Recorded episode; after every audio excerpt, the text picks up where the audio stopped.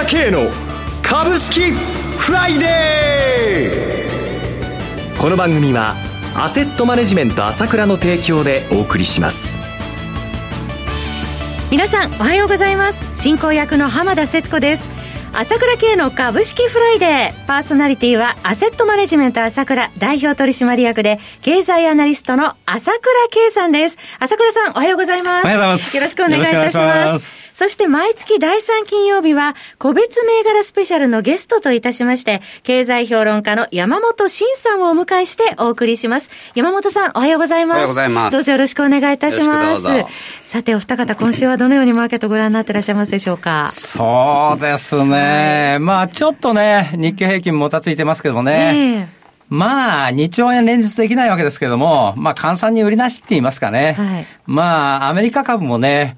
このままね、大統領選前に史上最高値取るわけにもいかないでしょう。ですから、まあ、これ、もたつくのは当たり前の話で、もう私なんか見てると上に行きたくて上に行きたくてうずうずしてるんだけども、さすがに大統領選があるからいけないっていう感じで、えー、もうこれ結果はっきりでもしたもんだったら、怒涛のように上げちゃうんじゃないかと思いますよ。もう今まで待って待機してる人が、やっと帰るってことで、この状態でね、ここまで9月あれだけ下がったのが戻しの速さ。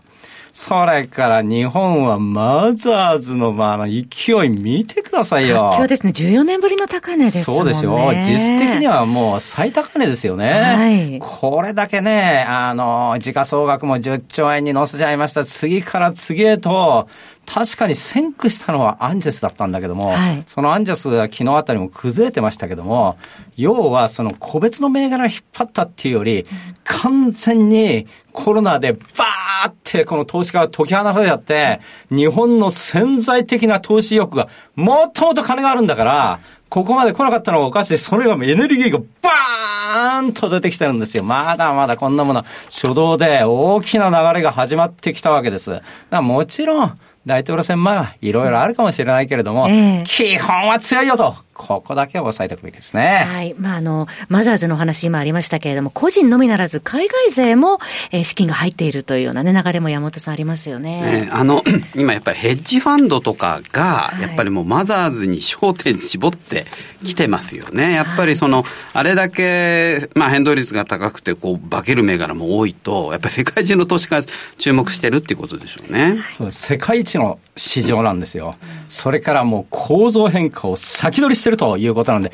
世の中も変わる、相場も変わるんだけども、これは世の中が変わるんだなっていうことも捉えておくんですね、はい。頭に入れておきたいと思います。さて、朝倉さん、平日朝更新されている朝倉系のモーニングニュース大好評ですね。そうですね。これも朝一番景気づけということと、その日のことをじっくり話しますからね。これでまあね、本当に今強いので、もうその本日の計画というか、感じっていうのがわかると思いますんで、バッチリ聞けると思うんで、これもね、ぜひ聞いてもらいたいですよ。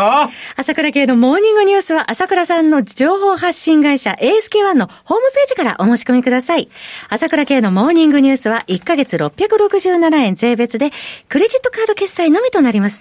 また、朝倉さん、YouTube の朝倉慶チャンネルも平日毎日更新されています。私も拝見してますけれども、こちらも大好評のようですね。そうですね。もう当社のスタッフも張り切っちゃってますよ、もうね。もうこれ、投資家の皆さんに、もうこの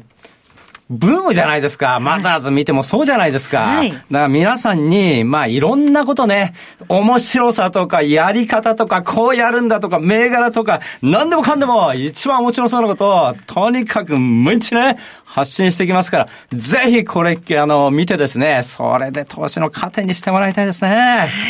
えー、もうぜひですね、あの、皆さんご覧いただければと思います。YouTube の朝倉系チャンネル、ぜひチェックしてください。詳しくは、アセットマネジメント朝倉のホームムページをご覧になってください。それではお知らせを挟みまして、山本さんに注目銘柄の解説をいただきます。鋭い分析力で注目、経済予測のプロ、朝倉慶。日々のマーケット情勢や株式情報、個別銘柄の解説を、朝倉本人とスタッフが平日16時、メールでおよそ7分の音声を無料で配信中。株の判断に迷ったら朝倉慶。詳しくはアセットマネジメント朝倉のウェブサイトへ。本日の市況解説無料メールマガジンにご登録ください。アセットマネジメント朝倉は、証券取引、金銭有価証券の予託、貸付行為は行っておりません。また情報提供する金融商品の取引では、相場変動などにより損失を生じる恐れがあります。取引説明書、契約締結前交付書面などを十分にお読みいただき、ご理解の上お取引ください。金融商品仲介業者登録、関東財務局長金中第605号。さて、ここからは山本慎さんの個別銘柄スペシャルですが、え皆様にお知らせです。誠に残念ですが、え山本さんのこのコーナー、今日が最終回となりました。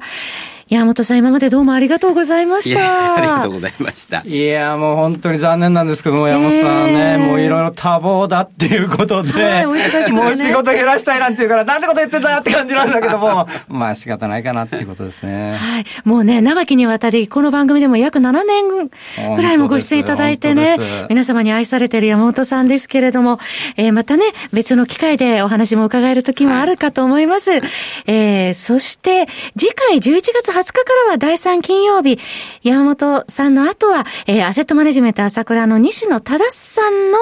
えー、新コーナーが始まりますので、こちらどうぞご期待ください。そうですね、期待してください。はい。えー、それでは、山本さん注目されている銘柄を教えていただきますが、まず、マーケットの、えー、今後の展望などについても伺っていきたいと思いますが。はい、あのー、まあ、今までその、まあ、デジタルトランスフォーメーション関連っていうのが、はい、まあ、相場の中心でね、ええ、そのアメリカとかヨーロッパでは、まあ、その DX 関連もちろん買われてましたけど、はい、やっぱバイデンさんが勝つんじゃないかっていうことで、え、環境関連株、まあ、再生エネルギー関連株が相当人気化しているんですよね。今週ね、同意づいてますよね。で、日本もようやく今週同意づいたんですが、その理由っていうのが、まあ、13日に、あの、経済産業省の有識者会議がね、そのエネルギー基本計画っていうのを、まあ、来年夏をめどにまとめると。はい、で、そういうその議論がスタートしたんですけど、14日に梶山経産大臣が、まあいろんなこと言ってたんですけど、再生エネルギーをね、2030年には最大の電源にしたいとすると。いう意向、うん、で、それに伴って、やっぱり30年までに原発10基分の洋上風力を、うん、まあ政府支援で整備するんだと。はい、原発10基分ですからね、これとんでもないわけですよね。ねで、あの、まあ、それで勢いづいたのが、まあ、風力発電に強いレノバですよね。はいえー、レノバはコード番号9519、東証一部上場の銘柄で、昨日は54円高の1540円、えー、14日には1560円の年初来高値つけてましたね。まあ、1週間ちょっとでね、うん、あの35%も急騰しましたから、はい、これ驚いちゃいましたけど、実はヨーロッパなんかではね、まあヨーロッパではその、まあ EU が、いわゆるコロナ禍のからの景気回復を図るんで、グリーンリカバリーっていう政策やってるんですね。はい、で、まあ、ざっくり90兆円予算取って、その3分の1を再生エネルギーに投じると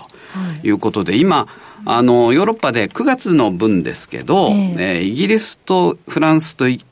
えー、ドイツですね、うん、これで EV とプラグインハイブリッド車の販売比率、新車に占める販売比率が10%超えてるんですよね。もう補助金を大盤振る舞いなんですけど、えー、おそらくやっぱりこのコロナの不況から立ち直るにあたってもっと、まあ、ばらまきますから、これ相当ね、いわゆる再生エネルギー関連株来ますね。日本も、いわゆる今までは、まあ、本当にもう無視されたっていうかね、もう太陽光発電なんかもうソーラーバブルが弾けちゃって、みんな人気が離散してましたけど、ここに来てすごいですね。で、もう一つちょっと、例のは少し割高なんですけど、はい、F オン。F オンはコード番号9514東証一部上場の銘柄で、昨日は27円高の820円でした。こちらはバイオマス発電が強いんですけど、まあ、PR がまあ10倍以下ということで、まあ、割安である、ね、8.8ですもんね、まだ。はいで、もう一つ e-rex。はい。e-rex はコード番号9517東証一部上場の銘柄で、昨日は2円安の1253円でした。あの、まあ、実は e-rex が、その、業績伸びなんかでは一番伸びて来るんじゃないかなと思われるんですね。はい、ただ、まあ、ここに来てコロナ禍で営業があんまりできなかったっていうことで、うん、少し、あの、増益率が落ちて株価も下がったんですけど、ちょっとね、やっぱり新しい、その、トレンドっていうか波がこの再生エネルギー関連来てますから、うん、この3銘柄は、はいちょっと、あの、レノバは割高なんですけど、イレックスも PR10 倍台で安いので、かなり見直されるんじゃないかなと思いますね。はい。それから、えー、続いてサムコ。はい。カタカナのサムコです。コード番号6387、東証一部上場の銘柄で、昨日は46円安の2989円でしたね。あのー、これ意外にこれ知られてないんですけど、今ね、太陽光発電って変換効率がまあ大体最大でも25%ぐらいしかないんですね。で、売ってるやつでは今、東芝のパネルが変換効率22%で多分世界最高レベルなんですけど、はい、これがですね、まあ、サムコは化合物半導体の製造装置に特化した、まあ、カタカナサムコですね、うん、会社なんですけど、化合物半導体を、いわゆる太陽光パネルに使うと、はい、シリコンのパネルに比べて大幅に変換効率上げられると。今、その、まあ、ちょっと価格が高いんで、まあ、普及はまだしてないんですけど、今最大36%ぐらいまで変換効率来てるんですよね。そうするとやっぱりね、化合物半導体これ、パワー半導体なんかでも注目されてますけど、これ、今後相当伸びますね。おそらく。で、おそらく電源として、まあやっぱり2030年頃までに、太陽光発電が石炭火力を抜いて世界最大の電源になるって、これ、あの、発表されてるんですよね。はい、そういう点でもちょっとここ、化合物半導体はやっぱ見直しが入ってくるんじゃないかと思います。あと、えー、人材関連で、えー、キャリアリンクと、はい。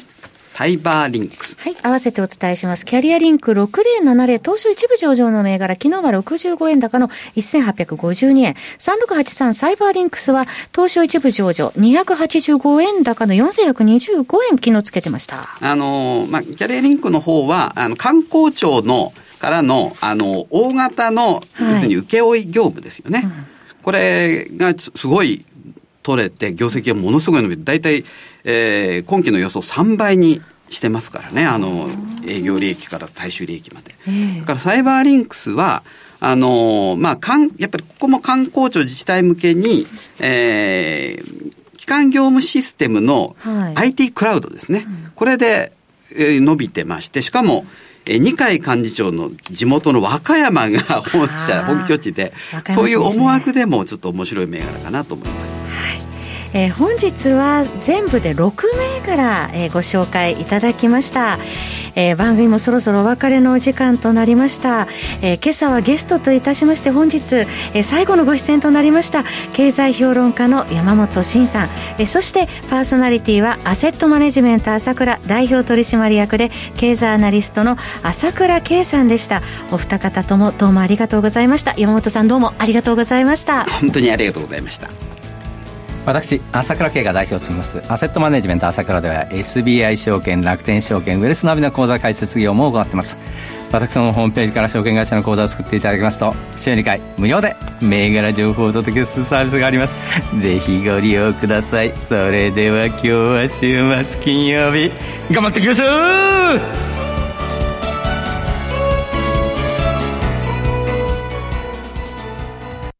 この番組はアセットマネジメント朝倉の提供でお送りしました。